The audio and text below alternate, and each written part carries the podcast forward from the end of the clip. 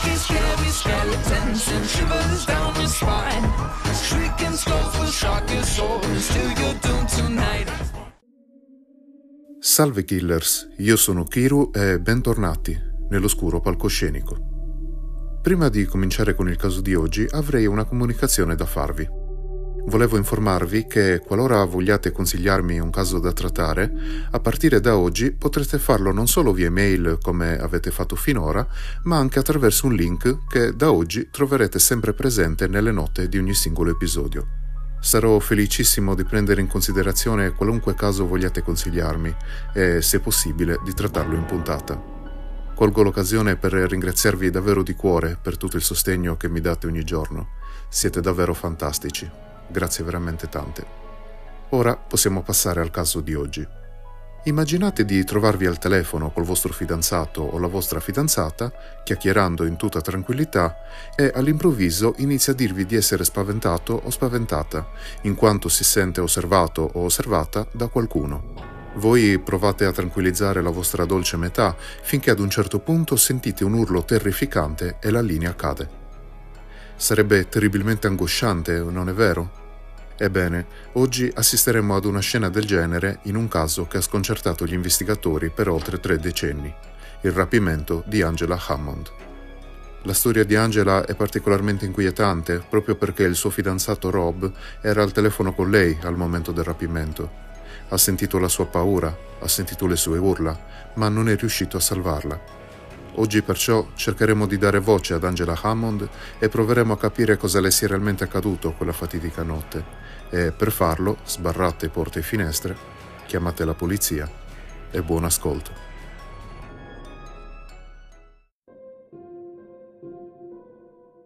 Angela Marie Hammond nacque a Kansas City, nel Missouri, dai genitori Chris e Marsha il 9 febbraio 1971.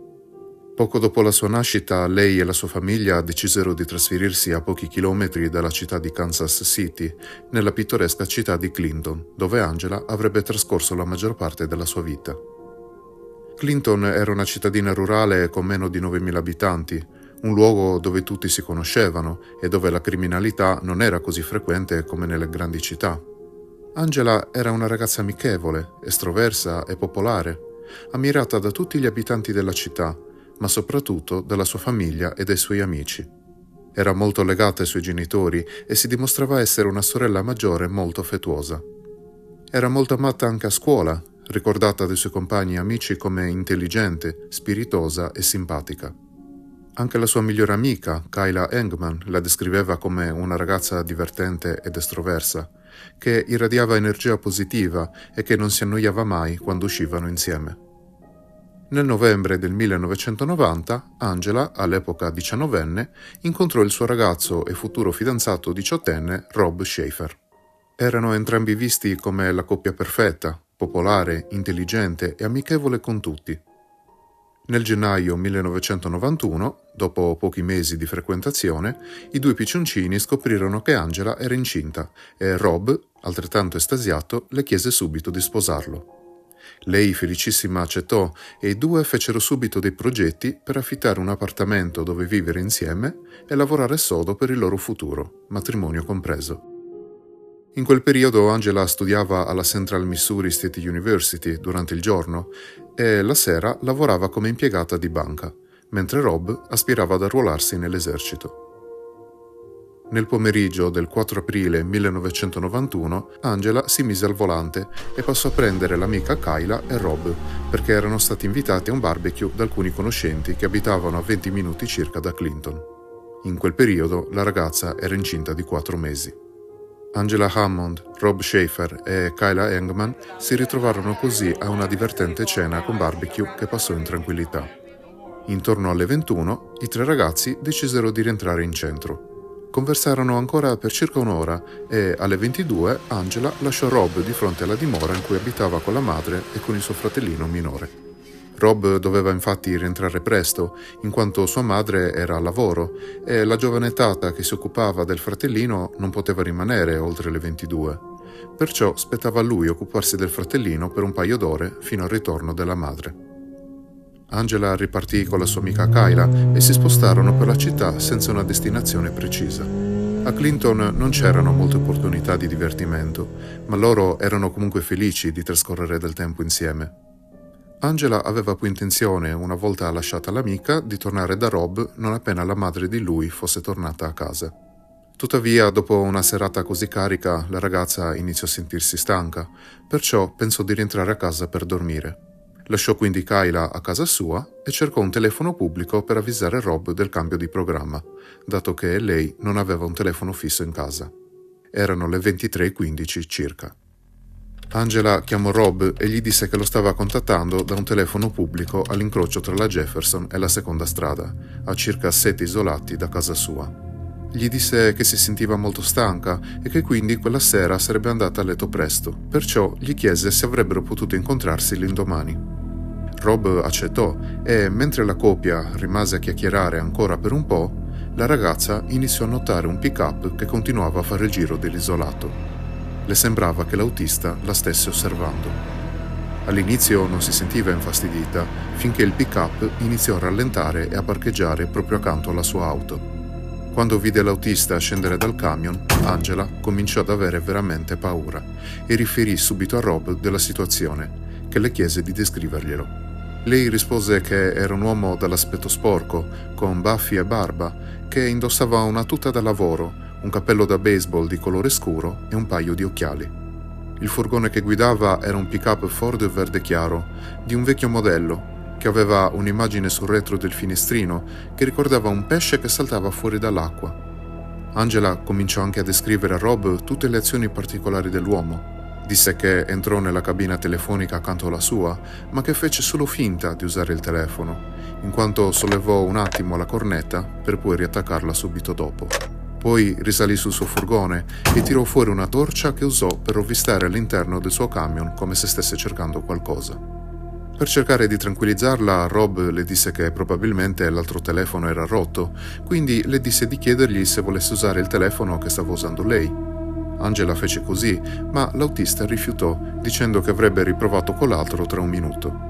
La coppia a quel punto stava cominciando a sentirsi davvero a disagio, così Rob si offrì di raggiungere la fidanzata alla cabina, ma lei rifiutò dicendo che stava bene, quindi continuarono a parlare al telefono.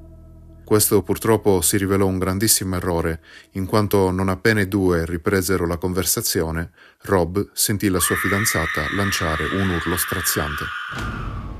Lui rimase impietrito dallo shock, ma si riprese subito e iniziò a gridare freneticamente ad Angela dall'altra parte del telefono.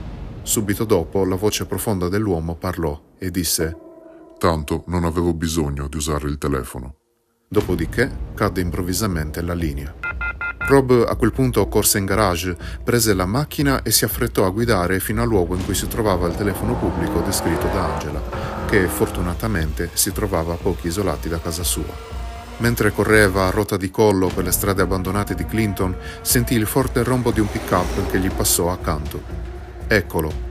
Il pick-up corrispondeva perfettamente alla descrizione che Angela gli aveva fatto in precedenza. Non solo, oltre al rombo sentì anche qualcuno che gridava Roby, Roby dal sedile del passeggero. Sì, era proprio Angela. Frettolosamente Rob fece retromarcia e si lanciò all'inseguimento del pick-up nelle vie del centro. Purtroppo, quando Rob mise la retromarcia e accelerò troppo rapidamente, danneggiò il veicolo e proprio quando il furgone del rapitore fece una brusca curva a destra, con assoluto orrore di Rob, la sua auto cominciò a rallentare e infine a fermarsi, con il fumo che usciva dal cofano. Rob si sentì senza speranza e non poté fare altro che guardare il pick-up allontanarsi nella notte. Cercò di inseguirlo di corsa, ma sapeva che era un'impresa impossibile. Fortunatamente, mentre cercava di correre per la città e di cercare aiuto, un'auto si fermò e lo portò direttamente alla stazione di polizia. Il Dipartimento di Polizia di Clinton è stato così accolto da un giovane spettinato e ansimante, desideroso di entrare in azione e salvare la sua fidanzata. Gli agenti si resero subito conto dell'urgenza, perciò raccolsero rapidamente la dichiarazione di Rob, che era agitatissimo, e si misero subito al lavoro. Alcuni agenti fecero un rapido controllo per vedere se il furgone verde si trovasse nelle vicinanze, mentre altri fecero un identikit dell'autista del camion. Allo stesso tempo, Rob riferiva ciò che Angela gli aveva descritto al telefono. Sfortunatamente il risultato finale dell'identikit non si rivelò molto utile, poiché l'uomo non assomigliava affatto a come era stato descritto. L'identikit ritraeva un uomo senza occhiali, senza barba e senza nemmeno i baffi. Era fatto malissimo e avrebbe potuto somigliare a chiunque. Poco dopo, le famiglie Hammond e Schaefer si precipitarono alla stazione di polizia, dopo essere state avvisate dei terrificanti eventi di quella notte. In una successiva intervista, Marsha, la madre di Angela, raccontò che quando si incontrò con Rob quella notte, lui aveva un'aria molto abbattuta. Si incolpava di quanto accaduto. Disse che aveva promesso che si sarebbe sempre preso cura di Angela e che aveva fallito. Anche lui, in seguito, fece una dichiarazione in un'intervista, dicendo che è stata davvero dura sapere di essere stato così vicino a catturare il rapitore, ma di non esserci riuscito. La scomparsa di Angela colpì duramente la città. Oltre 250 volontari, guidati da familiari e amici, entrarono in azione e parteciparono minuziosamente alle operazioni di ricerca e salvataggio. Setacciarono quasi tutta la zona rurale di Clinton e della contea di Henry, comprese le fattorie, le foreste, le strade di campagna, i campi e persino le zone fluviali per cercare qualsiasi traccia della ragazza, del suo rapitore o del famigerato pick-up. Furono persino trasmessi annunci televisivi nella speranza che chiunque avesse informazioni si facesse avanti, ma dopo giorni di ricerche non fu trovato nulla. A quel punto la polizia di Clinton chiese l'assistenza della squadra della scena del crimine rurale del Missouri e ricevette immediatamente i rinforzi di 25 agenti di polizia di 15 contee vicine. Anche la pattuglia autostradale del Missouri diede una mano, consultando il proprio database di tutti i veicoli registrati. A questo proposito, il detective Damon Parsons della polizia di Clinton e la sua squadra sfogliarono le liste di tutti i veicoli immatricolati insieme al modello e all'anno di produzione, ma emerse un elenco di oltre 1600 veicoli che potevano corrispondere al pick-up, rendendo l'impresa di identificazione impossibile. A quel punto la famiglia si trovò senza speranze, visto che non era emersa nessuna pista, nessuna traccia di Angela o del suo rapitore e nemmeno del suo camion. Inoltre nessun testimone si era fatto avanti. In pratica non si poteva proseguire con le indagini. La polizia non aveva altro su cui basarsi se non la sola testimonianza di Rob Schaefer. Non c'era un solo informatore che si fosse fatto avanti con informazioni sul rapimento di Angela, né c'erano testimoni che potessero sostenere la storia di Rob. Questo però fece venire in mente alla polizia un'idea e fece sorgere alcune domande. Ad esempio, Possibile che nessuno abbia né visto né sentito niente ad eccezione di Rob? È mai possibile che la sua fosse l'unica testimonianza dell'accaduto? Potrebbe essere Rob il vero colpevole? Potrebbe essere proprio lui il sospetto che tutti stavano cercando? E se tutto il racconto fosse stato una sua mera invenzione? Queste domande fecero sì che la polizia puntasse i riflettori su Rob stesso, come primo sospettato per le indagini. Non avendo nessuno a sostegno della sua storia e non avendo modo di sapere con certezza se ciò che aveva raccontato fosse realmente accaduto, dal momento che la telefonata era stata fatta solo da lui e da Angela, Rob fu costretto a subire questa accusa. Fu così sottoposto al test del poligrafo, ma che con stupore delle autorità riuscì a superare senza problemi. In difesa di Rob intervennero anche molte persone, tra cui Marsha e Chris Hammond, i genitori di Angela. Entrambi dimostrarono il loro sostegno a Rob, affermando di non aver mai dubitato, nemmeno per un minuto, che avesse fatto del male alla loro figlia. Anche la polizia fece un rapido controllo per confermare la versione di Rob. La sua auto malconcia era stata ritrovata esattamente nel punto in cui aveva riferito si trovasse al momento dell'inseguimento. Non solo, anche l'auto di Angela è stata ritrovata presso la cabina telefonica in cui è avvenuto il rapimento, con la borsa e altri effetti personali ancora all'interno. Alla fine anche due testimoni si fecero avanti e dichiararono di aver visto un pick-up verde che girava nella zona vicino ai telefoni pubblici tra le 23.30 e le 23.45. Quindi, nel giro di una settimana, un Rob esausto venne finalmente scagionato da ogni sospetto. Pochi giorni dopo, la polizia sentì delle voci anche su un possibile movente di gelosia da parte dell'ex fidanzato di Angela, un certo Bill Barker, e alcuni si spinsero perfino a sospettare che il bambino di cui la ragazza era incinta fosse proprio di questo Bill, cosa che però sia Rob che lo stesso Bill negarono. Dopo essersi sottoposto al test della macchina della verità, anche Bill Barker venne scagionato da ogni sospetto. La polizia a quel punto non sapeva dove sbattere la testa. Non avevano idea di come un crimine in una piccola città come Clinton potesse essere così privo di piste, di sospettati, di prove evidenti e di risposte alle domande più scottanti della comunità. Questo li portò a considerare la possibilità che il rapimento di Angela fosse collegato ad altri due casi di rapimenti irrisolti avvenuti in aree vicine a Clinton, a Max Creek e nel Nevada, entrambi situate in un raggio di 100 miglia da Clinton. In una notte silenziosa del gennaio 1991, infatti, a Max Creek una donna di nome Trudy Derby, che lavorava da sola in un mini market, notò un uomo dall'aria sospetta in piedi fuori dalla porta, che ogni tanto lanciava uno sguardo su di lei. Trudy chiamò subito il figlio e gli raccontò dello strano uomo che si aggirava fuori. Il figlio si precipitò al negozio, ma era troppo tardi. Quando arrivò dopo solo i dieci minuti, sua madre era sparita e il negozio sembrava essere stato derubato. Due giorni dopo il corpo di Trudy venne ritrovato in un argine del fiume a circa 10 miglia dal negozio, uccisa da due colpi di pistola alla testa. Un mese dopo, nel febbraio del 1991, fu denunciata la scomparsa di Cheryl Kenny a 70 miglia da Max Creek, in Nevada, anch'essa rapita da mini market mentre lavorava tarda notte. Anche lei era scomparsa dopo la chiusura del negozio quella sera e il giorno dopo non si trovava da nessuna parte, anche se la sua auto, parcheggiata nel parcheggio del negozio, era ancora lì. Solo poco meno di un mese dopo questi eventi fu il caso di Angela Hammond. Quindi la polizia cominciò a pensare che questi tre casi fossero collegati. Comunque, benché la polizia pensasse all'operato di un serial killer, alla fine giunsero alla conclusione che non vi era alcun collegamento fra i tre casi, perciò abbandonarono quella pista. Iniziarono così a passare le settimane, poi i mesi e poi gli anni. Nel tempo si è parlato di avvistamenti di Angela in diversi stati degli Stati Uniti e persino in Canada, ma nulla è mai stato confermato e anno dopo anno le voci si accumularono. La famiglia ha sempre continuato a chiedere al pubblico di farsi avanti con qualsiasi informazione, promettendo anche una ricompensa.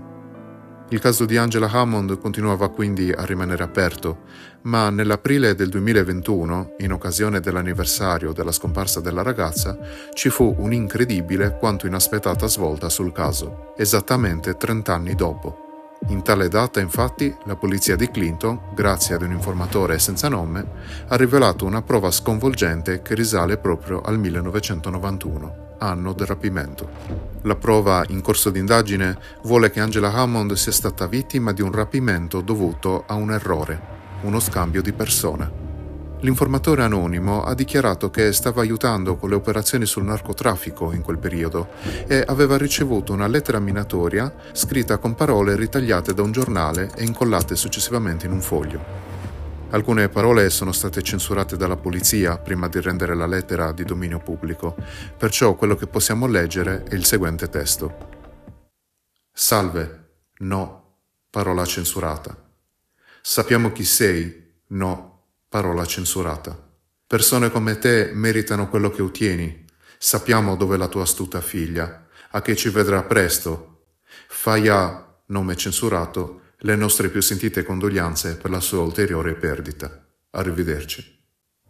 La suddetta lettera recava il timbro postale del giorno del rapimento di Angela, il 4 aprile 1991, e riportava il numero di emissione del tribunale dell'informatore, insieme al nome di battesimo di sua moglie.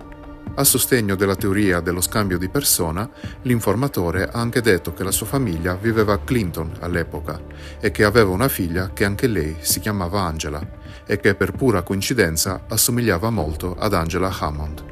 Quest'altra Angela, la cui famiglia era coinvolta, come abbiamo detto, nell'operazione di narcotraffico, aveva sicuramente molti nemici, quindi poteva essere lei il vero obiettivo del rapitore, che cercava di vendicarsi magari di quella famiglia.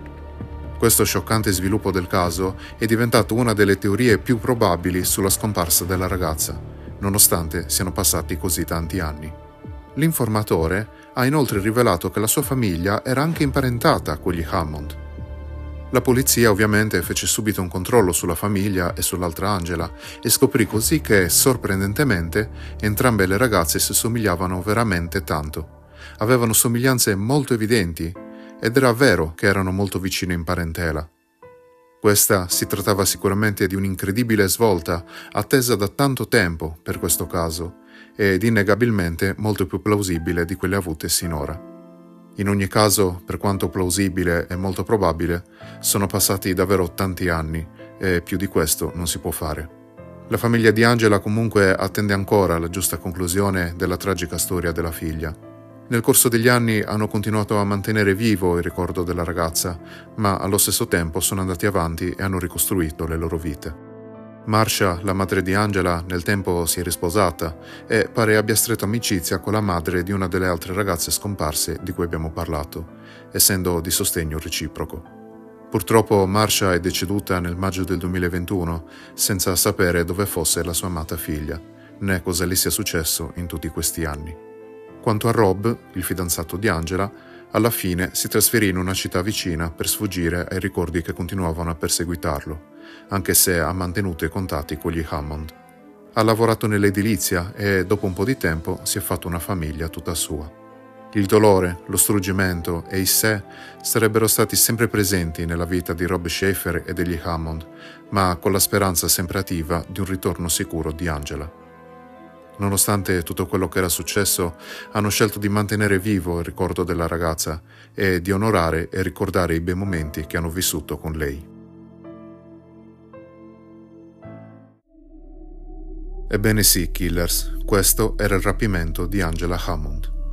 Nonostante siano passati oltre tre decenni dalla sua scomparsa, il mistero che la circonda rimane ancora irrisolto, nonostante le prove finali che sono venute fuori, come la lettera minatoria e la teoria dello scambio di persone.